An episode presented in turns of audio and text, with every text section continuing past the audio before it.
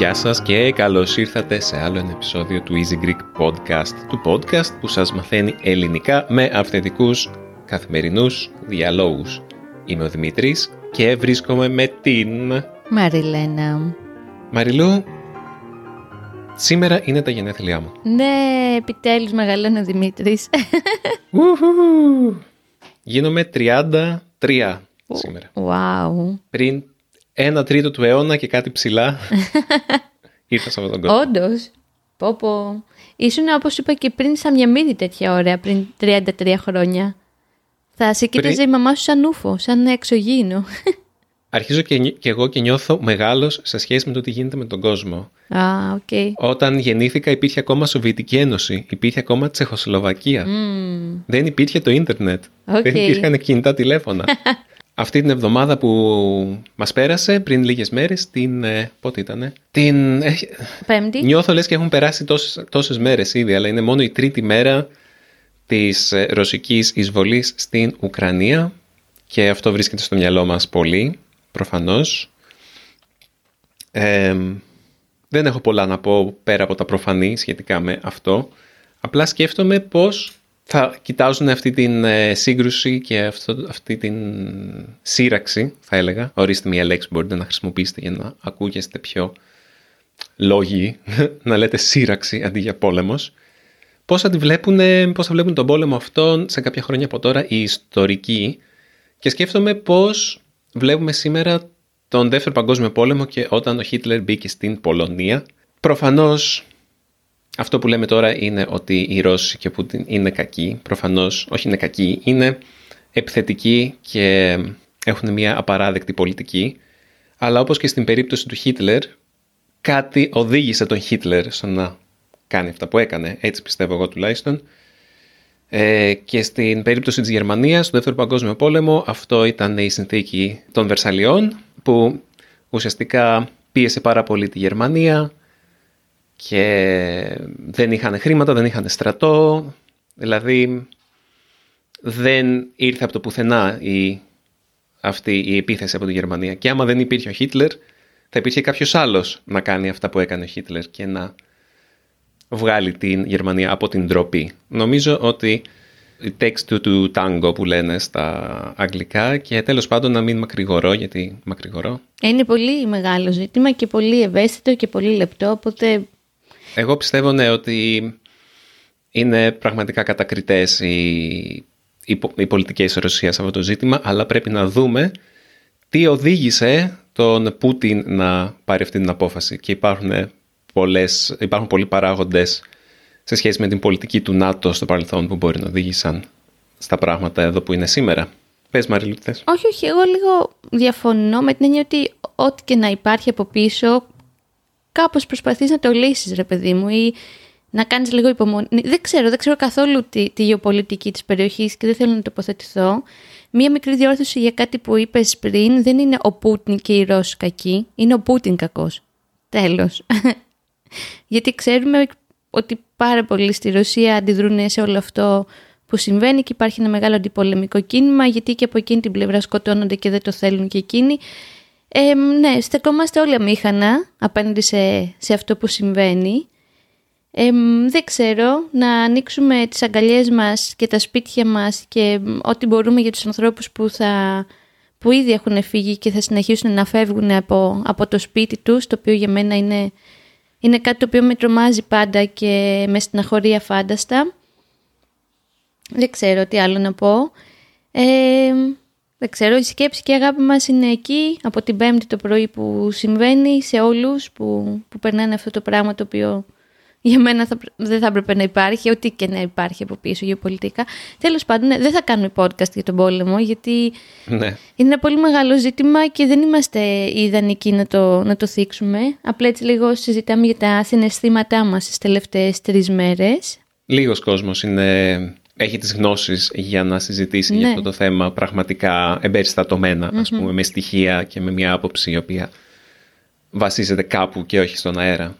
Εμένα απλά όλο αυτό, Δημήτρη, που συμβαίνει μου δίνει ένα πάτημα, γιατί το λέω και το ξαναλέω και ξέρεις ότι είμαι πολύ ευαίσθητη σε αυτό το ζήτημα, ότι ανα πάσα ώρα και στιγμή μπορούμε όλοι να γίνουμε πρόσφυγες, είτε από πόλεμο, είτε από κλιματική αλλαγή, είτε από οικονομικούς λόγους, οπότε ας μην είμαστε καθάρματα και να ανοίξουμε τα μάτια μας γιατί μπορεί αυτή τη στιγμή να μην μπορούμε πρακτικά να βοηθήσουμε τον κόσμο στην Ουκρανία με όλο αυτό που συμβαίνει αλλά στην πόρτα μας και στη γειτονιά μας και στην πόλη μας και δεν ξέρω εγώ τι υπάρχουν πολλοί άνθρωποι που υπήρξαν σε αυτή τη θέση και καλό είναι να είμαστε δίπλα τους. Αυτό, εμένα αυτό με απασχολεί πάρα πολύ τις τελευταίες μέρες.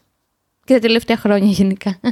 Έχεις απόλυτο δίκιο Μαρίλο. Ευχαριστώ. Σπάνια το λες αυτό Δημήτρη. Και μακάρι ε, ο πόλεμος να γίνει κάποια στιγμή κομμάτι του παρελθόντος. Ναι. Δεν το βλέπουμε φυσικά, αλλά μας δίνει ελπίδα ότι στην Ευρώπη τουλάχιστον είχαμε καιρό να δούμε πόλεμο πέρα από τον πόλεμο στη Ιουγκοσλαβία και το Κόσοβο. Καλά, ήταν πάλι και Κρυμαία πριν κάποια χρόνια. Κάπου. Ναι, δεν αλλά είναι δεν, πολλά δεν χρόνια. Ήταν πόλε... Ναι, δεν ήταν. ήταν μεγάλος πόλεμος, θέλω να πω. Ναι. Υπάρχουν πολλοί που λένε πόλεμος το 2022, ανήκουστο. Mm. Παρ' όλα αυτά πρέπει να σας ε, να βάλω στα show notes, στις σημειώσεις του επεισοδίου, πόσοι πόλεμοι είναι αυτή τη στιγμή, ε, βρίσκονται σε εξέλιξη σε όλο τον κόσμο. Mm-hmm. Για στιγμή να, να δω τον ακριβή αριθμό. είναι, πάρα πολύ, είναι πάρα πολλοί οι πόλεμοι. Νομίζω ότι οι μεγαλύτεροι είναι τέσσερις. Okay. Τι γκούγκλαρες. List of ongoing armed conflicts. Okay.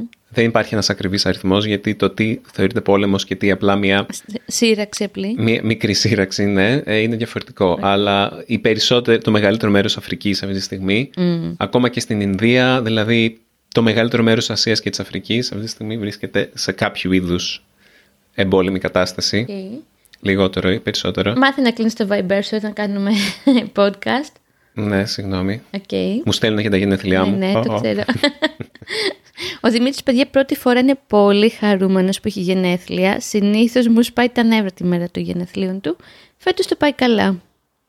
Ναι, Δεν είναι ισχύει. μελαγχολικός. Πάλι καλά. Λοιπόν, έλα να μπούμε στο θέμα. Λοιπόν, σήμερα τι θα κάνουμε. Ε, όχι, να πούμε πρώτα τι θα κάνουμε σήμερα για τα γενέθλιά μου. Α, ναι. Για να μπούμε λίγο στο θέμα.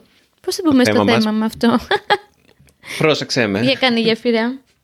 Watch and learn. Παρακολούθα ναι, και έλα, μάθε. έλα στην παλιά. έλα παππού να σου δείξω τα χωράφια σου. Για πες. Λοιπόν, σήμερα θα πάμε με τη Μαριλένα σε ένα εστιατόριο, καινούριο εστιατόριο στο Πετράλωνα που λέγεται Line, Οκ. γραμμή δηλαδή, όπου ειδικεύεται από όσο έχω δει σε προϊόντα ζύμωσης. Οκ. Αυτά τα προϊόντα ζύμωσης, τα οποία είναι τα αγαπημένα μου, μου αρέσουν πάρα πολύ και να τα φτιάχνω και να τα καταναλώνω σε όλες τους τις μορφές, είναι αυτό που λέμε στα αγγλικά fermented products, δηλαδή είναι προϊόντα, είναι τροφή ή ποτό ή οτιδήποτε που μπορεί κανείς να καταναλώσει, το οποίο έχει εντός εισαγωγικών χαλάσει από μικροοργανισμούς που όμως δεν είναι βλαβεροί για τον ε, άνθρωπο. Μάλιστα μπορεί να είναι πάρα πολύ ευεργετική για τον άνθρωπο, για την υγεία και για, την, ε, για τους γευστικούς μας κάλικες.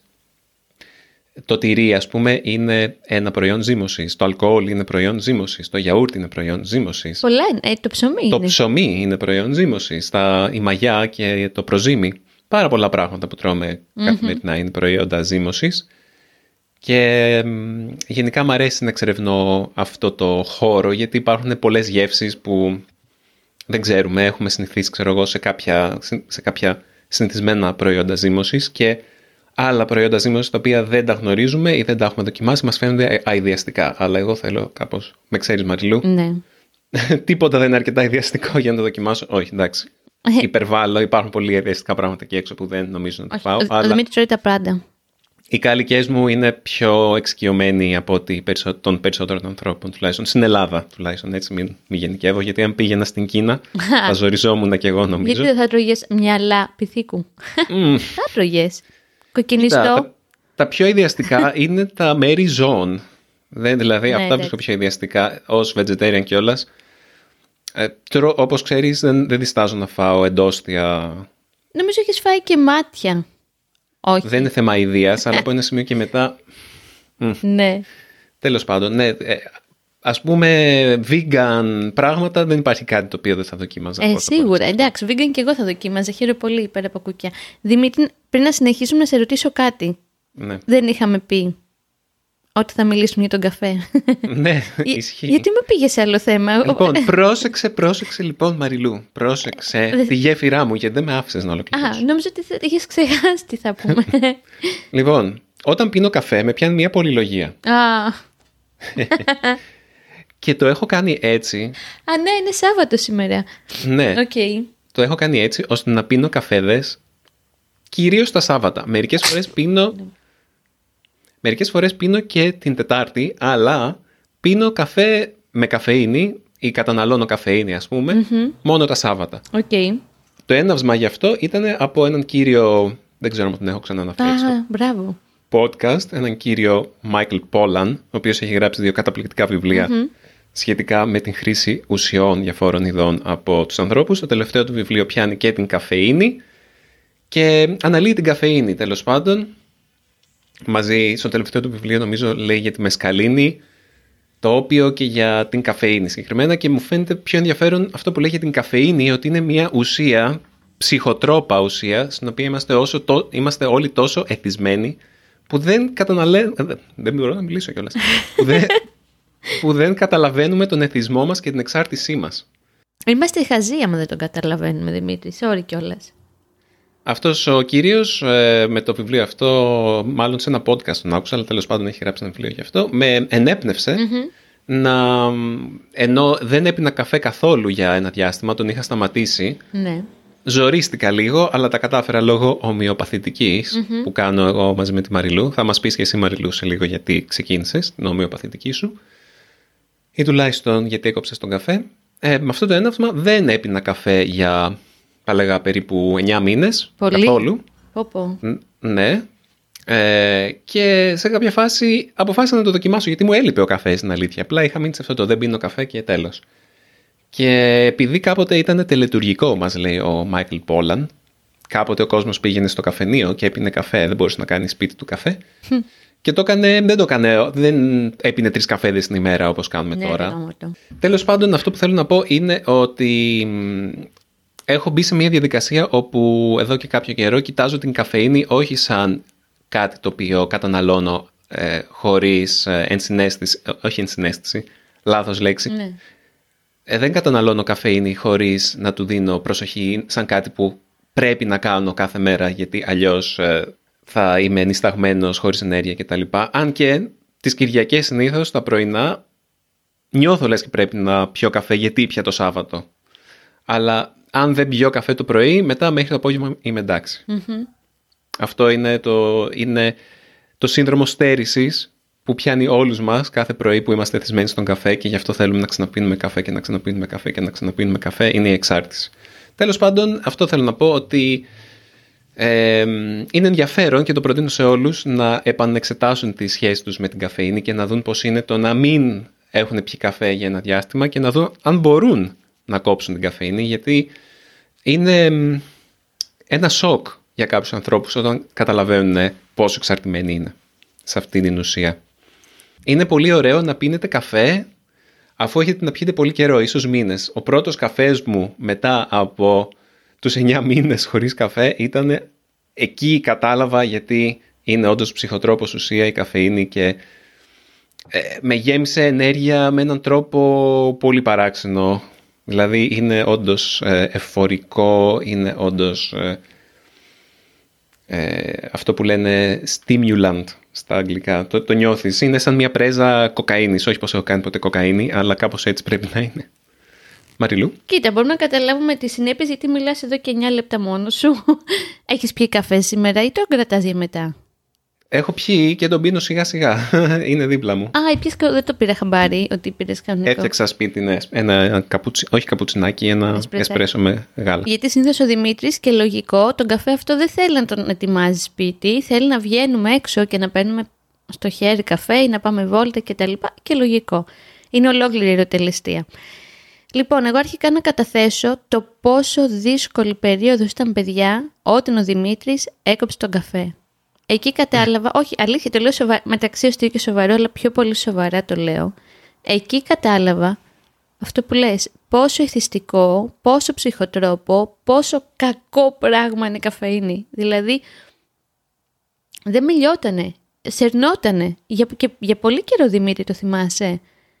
Σύμφωνα με τον ομοιοπαθητικό δεν ήταν μόνο η καφέινη, ήταν και η χρήση των ομοιοπαθητικών σκευασμάτων. Αλλά τώρα άμα ισχύει αυτό, εγώ ακόμα δεν είμαι πεπισμένος ότι δεν ήταν μόνο η καφέινη που έλειπε από τον οργανισμό μου. mm Τέλος πάντων. Ναι, γενικά ο Δημήτρης είχε μεγάλο πρόβλημα στο να κοιμάται νωρίς, δηλαδή κοιμόταν τρεις η ώρα το βράδυ, τέσσερις.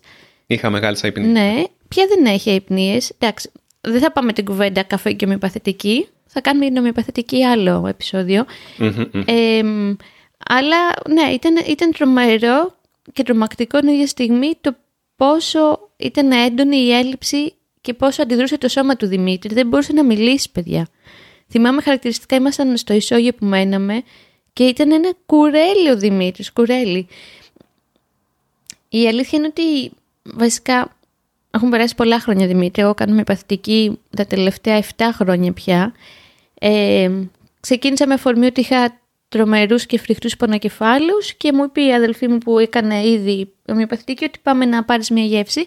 Τέλος πάντων. Και πριν ομοιοπαθητική έπινα, δεν ξέρω αν σου το έχω πει ποτέ, γύρω στους 3 με 4 καφέδες την ημέρα. Και... Αυτοί δεν προκαλούσαν πονοκεφάλους. Πολύ πιθανόν. Και κάποιοι από αυτούς ήταν διπλοί καφέδες, γιατί εγώ κατά κύριο λόγο πίνω ελληνικό διπλό. Είμαι έτσι λίγο πιο γιαγιά. δεν πίνω τους μοντέρνους καφέδες, φρέντο και δεν ξέρω εγώ τι. Φρέντο pumpkin latte που βλέπω προχθές στα Starbucks και ήμουν ε, αηδίες. δεν θυμάμαι ότι ζορίστηκα τόσο πολύ σαν και εσένα. Εμένα αυτό που με ζορίζει έχει ενδιαφέρον γιατί οι οργανισμοί μας λειτουργούν λίγο ανάποδα από ό,τι φαίνεται με ζορίζει όταν πίνω καφέ κατά λάθος.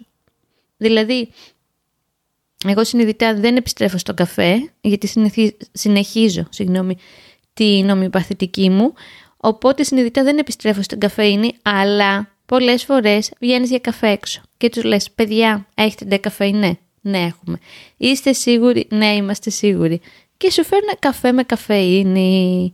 Δημήτρη, το ξέρεις πάρα πολύ καλά, γιατί το ναι. ζήσαμε και πριν λίγες μέρες πήγα να κόψω τα μαλλιά μου και μου φέρναν ωραιότατο εσπρέσο με καφέινη. Ενώ τους είχε ζητήσει Ενώ τους είχα ζητήσει δεκά. Μετά τους έστειλα βέβαια και μήνυμα και τους έκανα παρατήρηση. Είναι πάρα πολύ σοβαρό αυτό για μένα. Τις σου απαντήσανε. Θα σου πω. Ε, και διαλύθηκα. Δηλαδή υπέφερα τρεις μέρες, ήμουνα άρρωστη παιδιά επειδή ήπια ούτε καν ολόκληρο κουπάκι μονό καφέ εσπρέσο. Ήπια πέντε γουλιές Δημήτρη. Αυτό ήταν ικανό να μου χαλάσει όλη η νομιοπαθητική μου και να μου φέρει και τους πονοκεφάλους και τον ήλιγκο έτσι λίγο πιο έντονα μπροστά και με τρομάζει εμένα η καφέινη τελικά. Δεν τη θέλω καθόλου στη ζωή μου. Παρ' όλα αυτά, κάθε πρωί, μα κάθε πρωί θα σηκωθώ και θα ετοιμάσω τον ελληνικό ντεκάφ καφέ μου, διπλό. Βέβαια πολλές φορές δεν τα καταφέρνω γιατί ο Σταύρος μου φωνάζει και μου τραβάει τα ρούχα και μου λέει μάμ, μάμ και χύνεται ο καφές από τον μπρίκι και τσαντίζομαι και δεν πίνω καφέ. Αλλά ναι, είναι κάτι το οποίο το απολαμβάνω σαν διαδικασία. Μ' αρέσει ο καφές. Mm, και εμένα μου αρέσει η γεύση του. Και μου φαίνεται Δημήτρη σαν κάτι που από το πολύ μακρινό παρελθόν μου, καφές και τσιγάρο μαζί. Σαν να μην υπήρξε ποτέ, γιατί έχω κόψει και το τσιγάρο. Καλά τα έχω καταφέρει γενικά με αυτά, με τους εθισμούς. Ναι. Ε, οπότε αυτό το Ξυπνάω το πρωί με διακοπές σε μια ωραία νησάρα ελληνική και κάνω το πρώτο τσιγάρο της ημέρας με τον καφέ στο μπαλκόνι. Wow! Ήταν τέλειο. Τώρα ποτέ ξανά. Τίποτα από τα δύο. Αυτά είχα να καταθέσω. Σε μια πρώτη εικόνα σε σχέση τι κάνω εγώ με τον καφέ. Και το τσιγάρο είναι κάτι το οποίο μ, άμα έχεις καιρό να κάνεις είναι πολύ απολαυστικό. Ω, Δημήτρη, το συχαίνομαι. Το ξέρεις. Παιδιά... Άμα Ναι, το, το, το ξέρω. Απλά όπως και η καφέινη είναι πολύ διαφορετικό και γι' αυτό είναι ένας από τους λόγους που δεν, ε, που δεν πίνω καφέ και δεν κάνω τσιγάρο. Ή κάνω τσιγάρα, αλλά προσπαθώ πολύ να μην εθίζομαι σε αυτά γιατί μου αρέσει πάρα πολύ το να... αυτή η αίσθηση του να έχεις καιρό να κάνεις κάτι και να το κάνεις. Δηλαδή, γενικά, σαν άνθρωπος, μου αρέσει αυτό να, περι... να έχω να περιμένω κάτι. Ε, νομίζω σε Και δεν μ' όλους αρέσει... αρέσει. Ναι, αλλά δεν μου αρέσει καθόλου η αίσθηση το πρέπει να κάνω κάτι για να είμαι εντάξει και καλά. Αυτό το σχέδομαι και κάνω ό,τι μπορώ για να μην εθίζομαι σε πράγματα. Δηλαδή, ο καφές ήταν νομίζω το μόνο πράγμα που ήταν στη ζωή μου που είμαι, ήμουν εθισμένος οργανικά και εξαρτημένος. Και χαίρομαι που κατάφερα να το αφήσω πίσω. Ναι, γιατί εσύ δεν κάπνιζες τόσο όσο κάπνιζα εγώ. Θα κάνουμε και μια, ένα podcast για τσιγάρο. Ωραία, δύο επόμενα podcast. ναι. Το Coffee and Cigarettes, όπως η ωραία ταινία του Τζάρμους. Αλλά έχεις δίκιο. Ο καφές και το τσιγάρο είναι Ο παράδεισος για τους δυσκύλιους. ναι, ναι και αυτό. Είναι ένα δίδυμο, αχτύπητο δίδυμο. Δηλαδή ταιριάζουν πάρα πολύ καλά μεταξύ τους. Ναι. Φαντάζομαι τώρα το σκέφτομαι και ανατριχιάζω. Τι προκαλεί στον οργανισμό πραγματικά. Με το τσιγάρο, παιδιά, πια δεν μπο... έχω φτάσει στην άλλη άκρη. Δεν μπορώ καν να το μυρίσω. Σκέψου τι κάνει ο οργανισμός, τι παθαίνει όταν κάνεις και τσιγάρο και πίνεις και καφέ ταυτόχρονα. Πάρτι μεγάλο γίνεται. Κάποιοι άνθρωποι που είναι τρεις καφέδες και κάνουν έναν καπνό την ημέρα ή ξέρω εγώ κάπου εκεί. Είχαμε ένα φίλο το καλοκαίρι που είχε έρθει στην Κίμολο το Χρήστο με τη Σμαρό, το θυμάσαι. Που παίζει να έπινε 7-8 καφέδες την ημέρα. Ή ένας φίλος από την Ιταλία που η Ιταλία είναι πολύ περήφανη για τον Εσπρέσο. Έπινε τον καφέ, τον τελείωνε και έπινε αμέσω καπάκι. Τύπου 12 καφέδες την ημέρα. Όχι ντεκάφ. Εκεί νομίζω ότι άμα το κόψεις παίζει και να πεθάνεις από, στερι... από πώς λέγεται, στερι... Ρε, δεν μπορώ να το πω, στερητικό σύνδρομο. Ναι. Α, Καλά, δεν θα πεθάνεις, αλλά θα έχεις αρκετά σίγουρα πολύ ισχυρούς Θα πονοκεφάλους. περάσεις καλά γενικά. Ναι.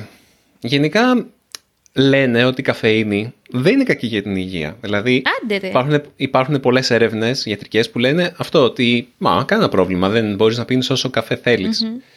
Ε, όχι, υπερβάλλω. Ότι η, συνη- η μερίσια συνιστόμενη δόση είναι ξέρω εγώ, τρεις καφέδες. Και άμα ξεπεράσει αυτό είναι επικίνδυνο. Δεν ξέρω για ποιο λόγο όμως. Γενικά όμως λένε ότι είναι, ότι είναι ασφαλής η καφεΐνη και δεν ξέρω κατά πόσο ισχύει αυτό. Κάτι μέσα μου, μου λέει ότι το να πίνεις τόσο πολύ καφέ κάθε μέρα, δηλαδή ακόμα και δύο καφέδες την ημέρα μου φαίνεται υπερβολικό, πόσο μάλλον τρεις ή οτιδήποτε πάνω από ένα καφέ την εβδομάδα. Και η νοικοτήνη κάποτε λέγανε ότι ήταν ασφαλής. Ποιος Δεν ξέρει. ξέρεις ποτέ. Ναι, τώρα παίζουν πολλά πράγματα από πίσω. Εν τω μεταξύ, μιλάμε για καφέ και θυμήθηκα δύο πολύ ωραίους καφέδες που έχω πιει στη ζωή μου. Δεν θα τους ξεχάσω ποτέ. Ο ένας ήταν, άκου τώρα Δημήτρη, ιδανικός καφές για δίαιτα. Για μένα που κάνω κάθε εβδομάδα δίαιτα, κάθε Δευτέρα και κάθε Τετάρτη δεν κάνω. Καφές με ζαχαρούχο γάλα. Έχεις πιει ποτέ; Ω, Τέλειος. είναι... Στην Ισπανία. Ζαχα- Αυτό είναι κάτι το οποίο το πίνεις στη Ρωσία, ξέρω. Οκ. Καλή ώρα. Καλή και νομίζω ότι είναι εμπνευσμένη από τον ε, βιετναμέζικο καφέ που είχα. Ναι, ναι, το επόμενο ήταν αυτό. Ε, αυτό τον καφέ τον θυμάμαι, τον είχα πιει πρώτη και τελευταία φορά στη ζωή μου στη Μαδρίτη. Και το εντυπωσιακό ήταν ότι. Πώς να σου το εξηγήσω τώρα. Ήταν το ζαχαρούχο γάλα τόσο πικτό και τόσο πολύ που από πάνω ξεκινούσε ο καφές, δεν έμπλεκε. και κάπως έπρεπε να βάλεις το κουτάλι να το ανακατέψεις. Δηλαδή δεν φτιάχναν τον καφέ και βάζανε λίγο ζαχαρούχο γάλα, στρώσει ζαχαρούχο γάλα και από πάνω εσπρέσο. Λαλατίνα, παιδιά, στη Μαδρίτη καταπληκτικό. Και ο άλλος καταπληκτικός καφές, μια που τον ανέφερες, βιετναμέζικος, γιατί έχει μια ολόκληρη διαδικασία να, να φτιάξει και να πιει το βιετναμέζικο καφέ που είχαμε πιει, θυμάσαι πού; Στην, στην Αμοργό. Μπράβο, Στην Αμοργό. Στο Γεσέμι. Ναι. Και ο Αιθιοπικός είναι ιδιαίτερος. Όταν πηγαίνουμε με τον Δημήτρη σε ένα εστιατόριο με φαγητό από Πιο την, traditional. από την Αιθιοπία, στην Κυψέλη εδώ στην Αθήνα, στο τέλος σερβίρουν καφέ και συνοδευτικό παιδιά έχουν popcorn με ζάχαρη. Οπότε ο Δημήτρης πίνει τον καφέ μου και εγώ τρώω το popcorn του Δημήτρη με τη ζάχαρη. Τα έχουμε μοιράσει σαν ζευγάρι. Πολύ δυνατός καφές. πω πω. Ναι, όταν έπαιρνα καφέ με είχε στείλει μια φορά. Εσύ κάνα έτσι καφέ πιο ιδιαίτερο; Προσπαθώ να σκεφτώ και δεν μου έρχεται τίποτα. Ναι, νομίζω το βιετναμέζικο. Α, λοιπόν, θα μάθω στους φίλους μας που μαθαίνουν ελληνικά μία ορολογία που μου αρέσει πολύ. Και το σκεφτόμουν πες. πριν. Καφές καραβίσιος. λοιπόν, για να μαθαίνετε έτσι λίγο πιο αλήτικα ελληνικά, ο καραβίσιος καφές είναι ο καφές ο οποίος δεν πίνεται. Γιατί όταν πηγαίνεις ταξίδι με το καράβι, έξω και το καραβίσιος, και ζητάς να σου φτιάξουν καφέ, συνήθως είναι απεσιότητα αυτός ο καφές. Συμφωνεί. Τώρα έχουν, φτια... έχουν αλλάξει τα πράγματα. Τώρα έχουν Everest μέσα στα πλοία, Ναι, τώρα- έχουν φλό καφέ μέσα στα Ναι, πλοία ρε και παιδί τέτοια. μου. φτιάχνουν φρέντους, εσπρέσους.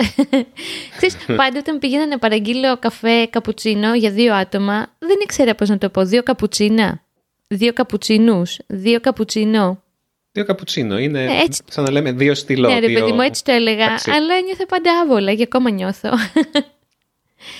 Ο- Ο Καραβίσιος ήταν όταν εμένα μου έρχεται στο μυαλό το παλιό, το ποτηράκι, το άσπρο Α, πλαστικό. ναι, υπάρχει και τώρα αυτό όμως. Στα περίπτερα. Ε, νες, σκέτος. Ναι. Αυτό μου έρχεται Καραβίσιος καφές.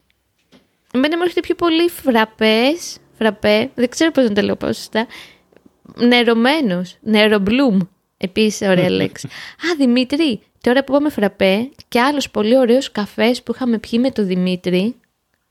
Στην Βουλγαρία. Ναι, παιδιά. Μμ. Με ρωτάνε όταν καμιά φορά λέμε που έχουμε πάει ταξίδια για τη Σόφια και λέω πολύ ωραία πόλη, έχω πιει τον πιο ωραίο καφέ. Γιατί φτιάχνουν φραπέ με πάρα πολύ γάλα, εγώ το συχαίνω με το γάλα, αλλά ήταν εξαιρετικά νόστιμος. Και μάλιστα το φτιάχνουν στα περίπτερα, Δημήτρη, το θυμάσαι. Πας να πάρεις Το θυμάμαι, πώς το τσίχλες, θυμάμαι. καλά ζούσες και στη Βουλγαρία εσύ. Λευκό φραπέ τον λέγανε. Α, Бяло фрапе. Πώς; Бяло. Οκ. Бяло Οκ, фрапе. τέλεια.